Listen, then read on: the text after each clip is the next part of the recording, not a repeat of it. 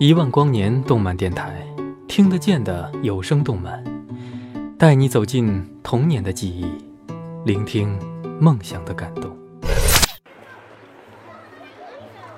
哎，老铁，你听过这电台吗？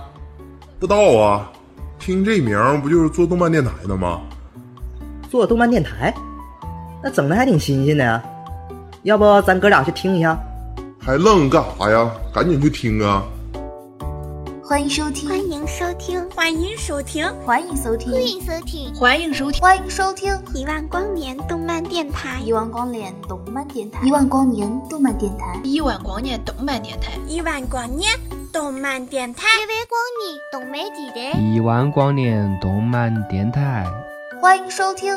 一万光年动漫电台。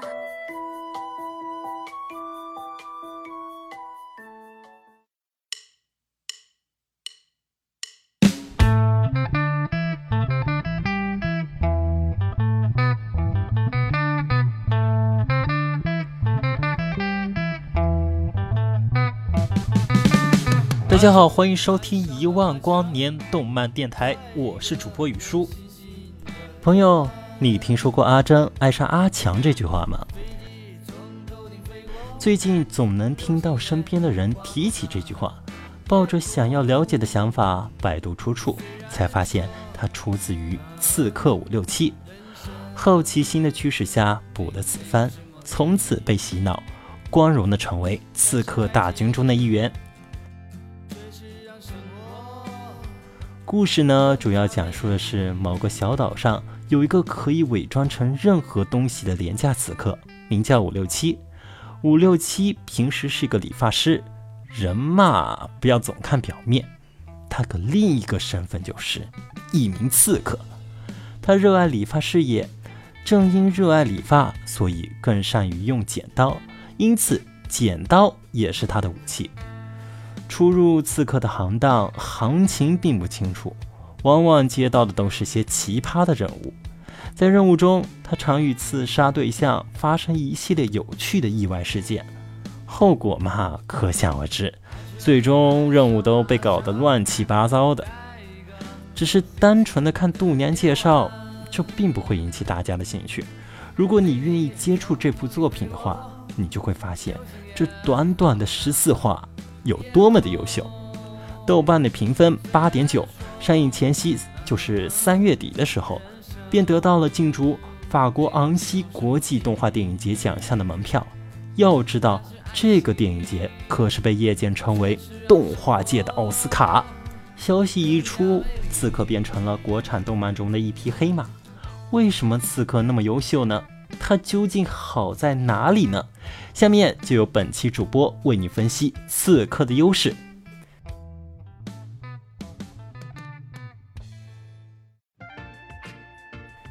第一，画风鲜明。与其他动漫中帅气逼人、技能炸天的男主不同，我们的五六七头顶机关头，上身长袖卫衣，下身一条短裤，配上一双老北京布鞋，这看似不起眼。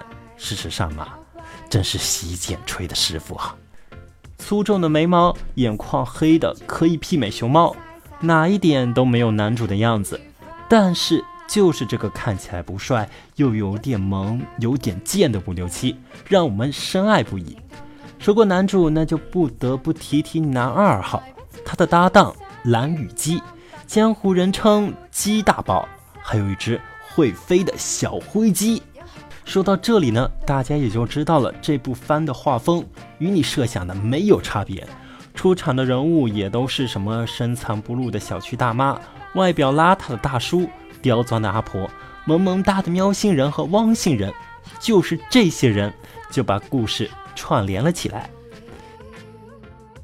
第二个场景和配音都十分的优质，先说说配音吧。我们的原著导演及编剧于一身的何小峰，同样也是一名配音演员。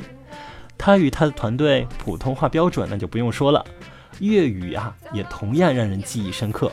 普通话中夹杂着粤语的短句，为这部动画润色几分，让人忍俊不禁。不得不说，鸡大宝声调更像曾志伟，每当大宝说话的时候，我脑袋中浮现的都是曾志伟老师伟岸的身影。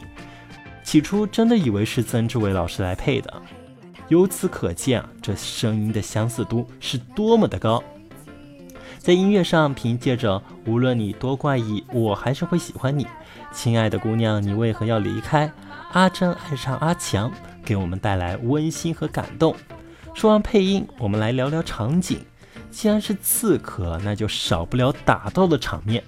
无论面对练成金刚不坏之身的五边形保镖，还是面对长发可以夺命的梅花十三，五六七战斗起来杀伤输出都是相当的可观呐。动画采用的是传统日漫热血格斗分镜的风格，分秒都是凛冽猛攻，酣畅爽快，阵阵火花带着闪电，为我附上了极佳的观影体验。第三，故事更贴近生活，一到十集，每一集都是一个小故事，每一集都有不一样的感动。你会发现，它讲述的是生活中的小人物，但是人性中的大英雄。爆笑背后引发你的思考，五六七它代表的就是一群相信世间真善美的群体，他们坚信每个人都值得被温暖对待。五六七在每次执行任务时，不是想着怎样完成任务，而是想着如何化解矛盾，而在他一次次的任务中，也慢慢的找回了自己失去的记忆。五六七找回了他的记忆。我们呢，也慢慢找回了那些遗失的情感，比如希望、责任、理解、包容。动画向我们传达：愿你我可以享受生活，享受自我，释放个性，存一个理想，不为所累，善待自己，同时也善待他人。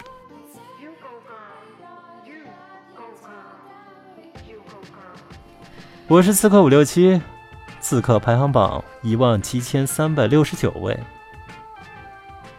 无论你的样子多么怪异，我都想每天每天看见你。如果你可以再天真一次，你是否还会做你自己？生活不苦，五六七陪你一起面对。愿每个善良的人都会被温柔以待。